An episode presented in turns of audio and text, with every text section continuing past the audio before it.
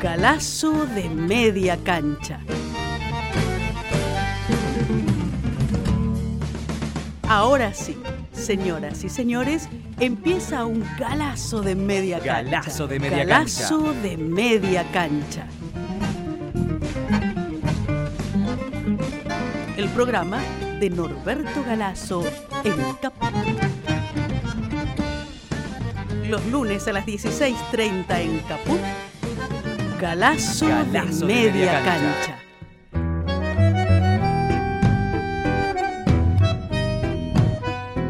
Estamos en Radio Caput, yo soy Fabián Metler y estás escuchando Galazo de Media Cancha con el maestro Norberto Galazo.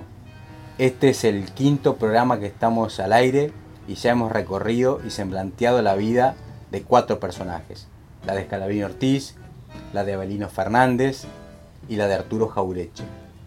Y hoy le toca el turno a un dirigente gremial que se destacó por su solidaridad, por sus convicciones y por su coherencia.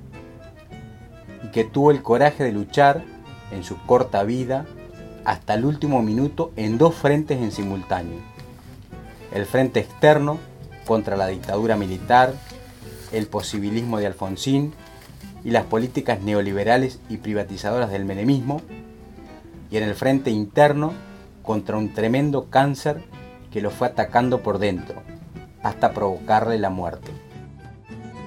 Germán Abdala, de él vamos a conversar hoy con Norberto Galazo. Germán, siguiendo el camino iniciado por Óngaro y Agustín Tosco, representó una renovación, una bocanada de aire fresco en el sindicalismo argentino. Combativo, intransigente, comprometido con las bases y con la democratización del movimiento obrero. Jamás dejó de lado sus convicciones, ni se burocratizó, ni se acomodó con el poder. Desde muy jovencito sintió una fuerte atracción por la política, pero por la política entendida como herramienta para transformar y mejorar la sociedad, y no como un mercado para pescar algún carguito. Se sumó al peronismo, en el que militó durante toda su vida, siempre del lado de los sectores más combativos. Por el peronismo llegaría a ser diputado nacional en 1989 integrando luego el mítico Grupo de los Ocho. Como trabajador, ejerció distintos oficios, desde encordador de raquetas de tenis hasta pintor de autos en una empresa minera del Estado. En este último lugar hizo carrera como representante de sus compañeros, hasta llegar a ser secretario general de ATE, Capital. Germán Abdala, Pese a la extrema fragilidad de su físico, siempre fue un batallador duro e inflexible. Pero esta dureza jamás se tradujo en atropello ni en falta de respeto al contrincante. Admirado por sus amigos y respetado por sus enemigos, defendió sus ideas con humildad, sin crisparse y derrochando calidez y buen humor. Dejó al partir tempranamente de este mundo un nítido ejemplo de dirigente sindical y político de una talla difícil de imitar. Se fue, escribió Chacho Álvarez a los pocos días de morir Germán, el mejor de los nuestros. Hola Norberto, ¿cómo, cómo estamos hoy? ¿Qué tal? ¿Cómo andas? ¿Bien? Bien, todo bien. ¿Qué, qué tipo extraordinario este Germán, ¿no? Yo leí el libro ese que vos me, me comentaste, el de que escribió Jorge Giles, eh, y la verdad que quedé, quedé muy conmovido. Eh, no, me llama la atención como un hombre atravesado por una enfermedad tan terrible que desanimaría a cualquiera de nosotros, eh, pudo sacar fuerza para, para, luchar, digamos, por sus convicciones, para, para, defender a sus compañeros, ¿no? Sí, es un caso increíble, son 20 operaciones que le, que le hicieron. Y, y él no obstante seguía pensando en la lucha y seguía... Yo la última vez que lo vi fue en el congreso de, de cuando se constituyó el CTA, Ajá. que entró en una silla, una silla de ruedas, me acerqué a saludarlo y bueno, él tenía fe en el movimiento obrero, en que las cosas se iban a poder recuperar pero infatigable y con una con una consecuencia y una limpidez y una transparencia en, su, toda, en toda su vida realmente increíble. Me ocurrió incluso hasta de tener una fuerte emoción años después estuve en clase en Santa Teresita. claro, era, de allá. Era de allá. Y los muchachos de ATE, del sindicato de ATE, hicieron un busto y en vez de ponerlo en la ciudad lo pusieron en, la arena muy cercana donde el mar va declinando, ¿no? Ah, cuando el, mar sube lo, acaricia, digamos. Sí, lo toca. Este, y yo no diría que fui estrecho amigo de él, pero lo conocí estuve con él en muchas oportunidades.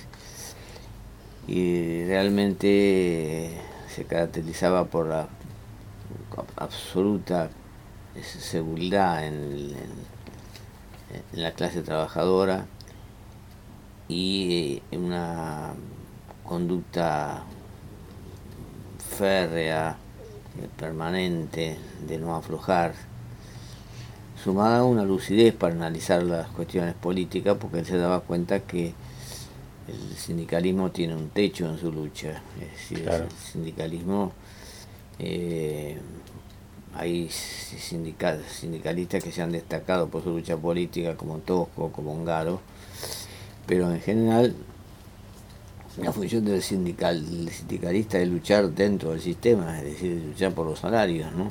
Claro. No es transformar el sistema.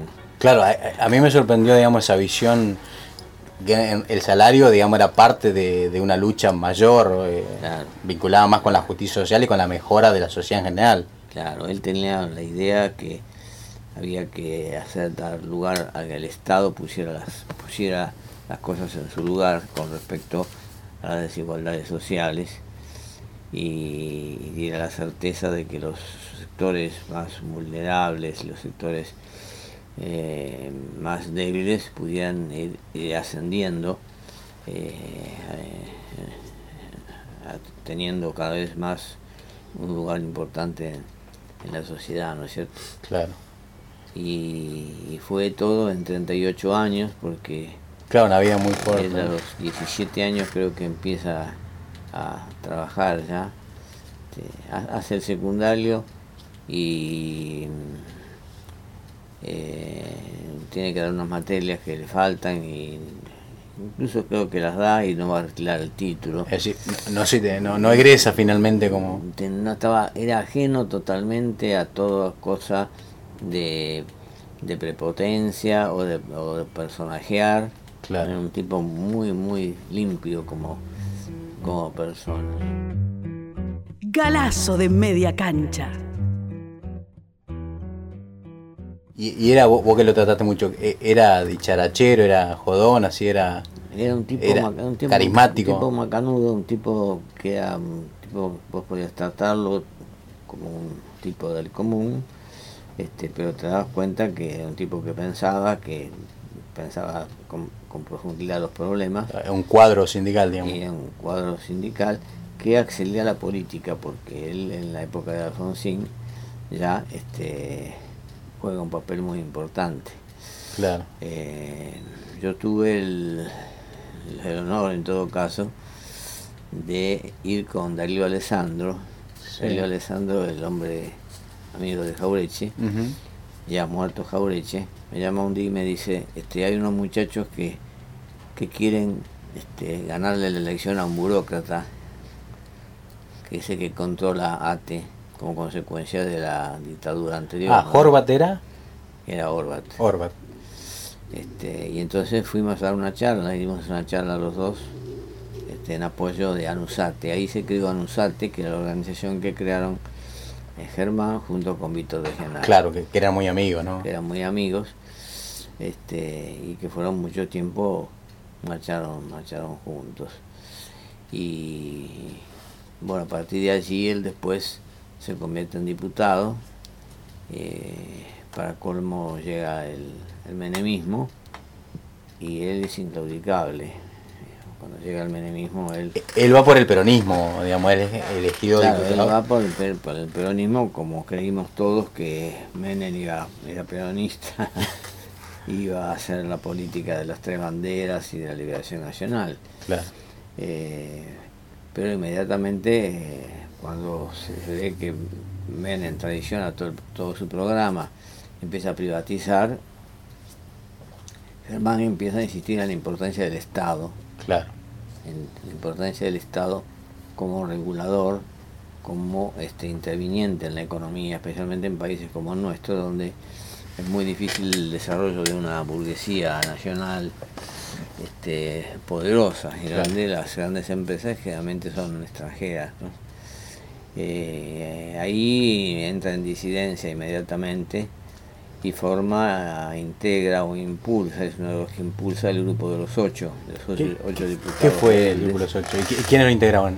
Eso estaba ahí, estaba Darío Alessandro, este, Brunati, que le costó mucho, después también fue desplazado y alejado de, de los lugares visibles, porque lo, hicieron a un lado, después incluso en el partido.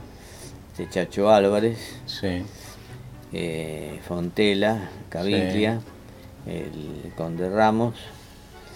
Eran todos, digamos, del bloque peronista. Era, un subbloque. Se separan del bloque peronista y hacen el grupo de los ocho, que fue la principal resistencia que se le hizo este, a Menem junto con la resistencia que le hicieron los, los trabajadores. Claro, y Germán integró, presidió alguna, digo, porque estuvo durante su diputación. La, Comisión de Control de la Privatización. Ah. Porque pidió especialmente claro. el control de los servicios públicos, este, pero ponían mil trabas para, para controlar Claro, me, imagino. Era, era, muy difícil.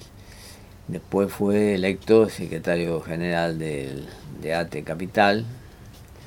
Ahí hicimos varios actos en ATE Capital siempre predispuesto a apoyar, a facilitar que distintas organizaciones pudieran expresarse en el local de ATE, eh, siempre con una, con una actitud muy, muy solidaria. Ah. Este, eso no quita de que tuviera a veces discursos fuertes y de envergadura, de los cuales han quedado algunas constancias. Hay, algunos videos que hicieron la gente de ATE donde se recogen esos discursos de Germán. Porque Germán no, era el, no era por supuesto un burócrata, no era tampoco el sindicalista rutinario. Era el hombre que pensaba la política y eso este yo recuerdo que ya enfermo este dio un discurso que me pareció muy bueno y cuando bajó del escenario me acerqué, le dije, te felicito, estuviste muy bien en época de Menem, ¿no? Sí. Y me dice esto que, es como para que lo repiensen muchos militantes de la actualidad. Sí. Eh, ¿Qué podemos decir ahora? ¿Con quién se puede hacer la, comunidad organizada ahora? ¿Con, Pérez, ¿Con Pérez Compán? Con Techín, claro. con Bulgeroni. Claro, que eran los nuevos socios del peronismo, digamos. Claro, claro. Es decir, Menem había hecho la comunidad organizada de la oligarquía. claro. Una nueva, una nueva, una, posible, que, fue una posible burguesía nacional y que terminamos siendo este representantes o bien, eh, entrelazados al capital extranjero, ¿no? Claro. Como la Fortabat con el Boston, eh, Pérez Compán con el Citibank, todo ese mundo, eh, frente a eso, que, ¿cuál, era, cuál es el, consenso que se puede hacer con esa gente? ¿no? Claro, la conocía ninguno, perfectamente. Aparte hecho desde el peronismo, digo. Y después la lucha también por la creación de los convenios colectivos de trabajo de los, em, empleados públicos. Los empleados públicos generalmente estaban sujetos a las decisiones del, presidencia. Claro. Entonces él yo también para vigorizar eso, este, más aún, por el problema que se creaba de que este, los empleados públicos tuvieran ATE Asociación de Trabajadores del Estado y tuvieran UPCN, Unión Personal Civil de la Nación. Con lo cual se los había dividido y eso creaba también bastante este, debilidad para, para la lucha. Claro. Pero en ese sentido fue notable, fue desgarrador verlo en televisión, porque estos señores, que eran Mariano Grondona y Neusta, cuando yo le estaba muy mal, lo invitaron, ah. lo invitaron creyéndose que él estaba decaído, iba a ser un... Claro, sí, sí, lo leí, que hubo un debate previo en la CTA si, si, iba o no iba. iba o no iba, sí. Y él fue y a pesar de su debilidad, este, dijo las cosas que tenía, claro. que tenía que decir. En la misma cara de, claro. de Nefte y Grondona. Sí. Porque si nosotros pensamos que este Estado es el que realmente socializó la deuda externa durante la época del proceso y que blanqueó 15 mil millones de dólares este, del sector privado en el país, este Estado facilitó con un montón de legislaciones al servicio de una política que no era la nacional y popular, facilitó eh, que se hicieran eh, grandes negociados que hoy nos está costando eh, recomponer y poder empezar a caminar en un marco de autodeterminación, de independencia, en un marco donde podamos recordar algún tipo de justicia.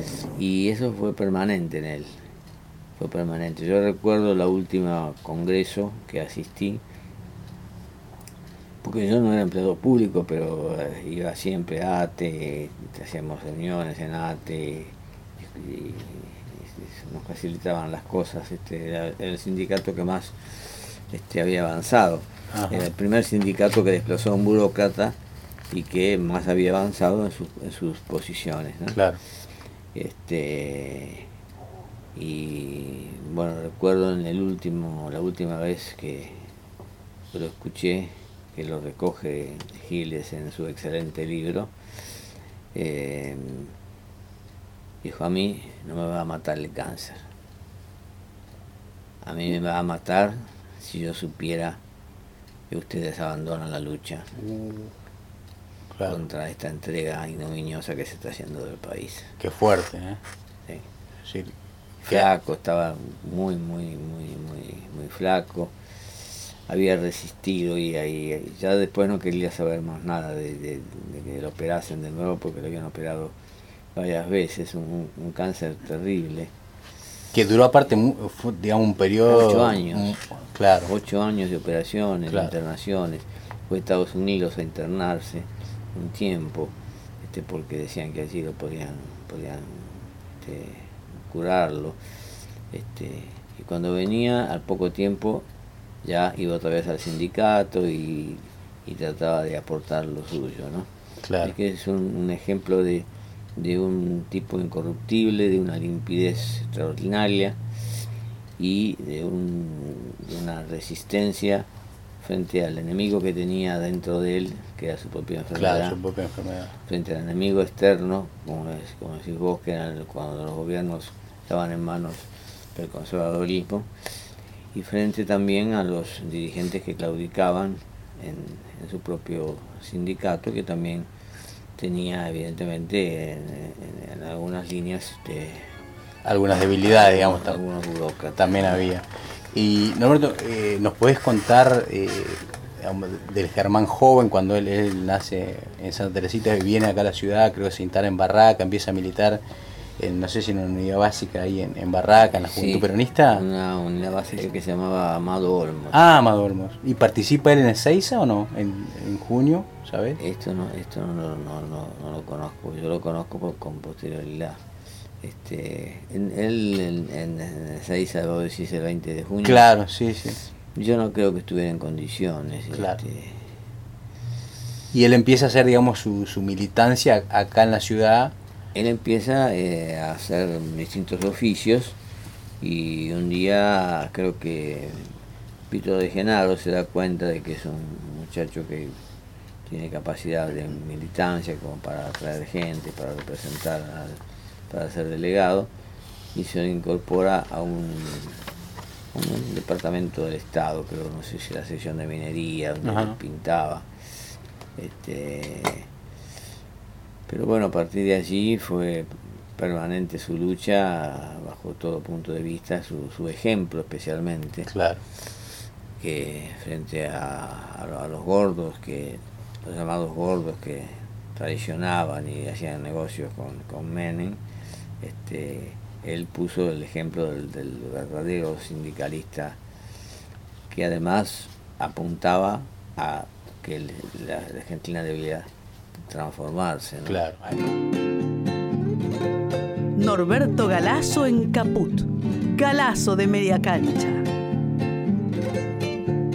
Ahí hablando, ya que lo saca al turco a Menem, hay, hay una anécdota que, que, dice que lo fueron a ver eh, al tiempo de ser elegido presidente con, con el Tano de Genaro, con Víctor dice que, que Víctor empieza a hablar, a hablar y de golpe Menem está durmiendo, digamos. Ese era el interés que... Sí, sí, eso es terrible, ¿no es cierto? Terrible. Germán le da un codazo, le dice, no, es que está, está, está, dormido, no le interesa nada. Claro. No, le interesaba nada, sí, esta línea de su programa que se lo habían hecho en el extranjero y, y se lo hacían los grandes poderes internacionales, el Fondo Monetario y todo lo demás. Este y en ese sentido yo creo que cuando alguien habla y critica a los sindicalistas, como nosotros levantamos la otra vez a Belino Fernández también como ejemplo, pero todo lo que hizo en 38 años este, de vida, eh, Germán es, es un ejemplo, yo creo que es el ejemplo más fuerte, de los últimos tiempos. ¿Y cómo fue? Porque en ese momento, el, el, por lo menos en la década del 80, el hombre fuerte del sindicalismo argentino era, era Ubaldini, ¿no es cierto? Eh, eh, ¿La relación tenía buena, mala relación con Ubaldini? No, ellos tuvieron una buena relación con Ubaldini, sí. Y, y, no integra después, eh, él no está en la CGT, él solamente es ATE Capital. Él, esos, claro, él, él, integra los 25 cuando son ¿Qué son los 25? Los 25 son los que surgen contra la dictadura. Ajá. Cuando era muy jovencito. Claro. Porque él nace en el 55, así que en la época de la dictadura tenía 23, 24 años. Ahí es donde ya empieza a actuar y después cuando cae la dictadura termina y llega a este Alfonsín donde ellos este, empiezan a militar fuertemente para desplazar a la, a la burocracia traidora del sindicato de ATE. Ah. Ahí crean la, la lista verde, y junto con Juan Carlos Ibarra, Coagliaro, que era un dirigente importante de, del litoral, y eh, Germán y Víctor. Eran los cuatro que se presentaban y que hicieron un, un, triunfo que fue muy importante de toda la claro, Al principio de los 80 habrá sido esto. De 80 y tantos. Claro. Y mm, eh, puedes contar tuvo un acompañamiento muy muy fuerte ¿no? de, de, Genaro, de los amigos y, de Marcela Bordenave. Eh.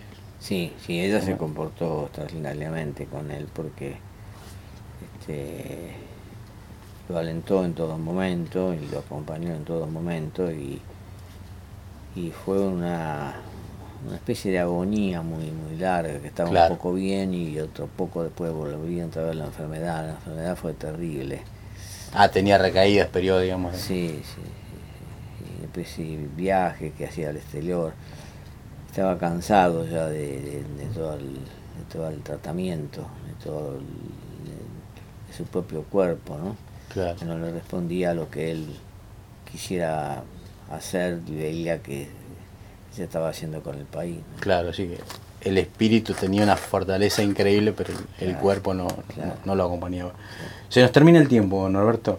Eh, ¿qué, para cerrar, ¿qué, ¿qué legado deja Germán Abdal a las nuevas generaciones?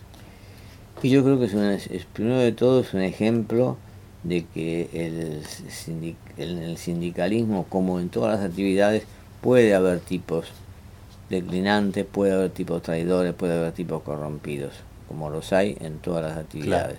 Porque hay gente que cree que ser sindicalista es, ser un traidor o, que se llevan la plata del sindicato, todos esos infundios que se han ido difundiendo para desprestigiar a los sindicalistas. Claro.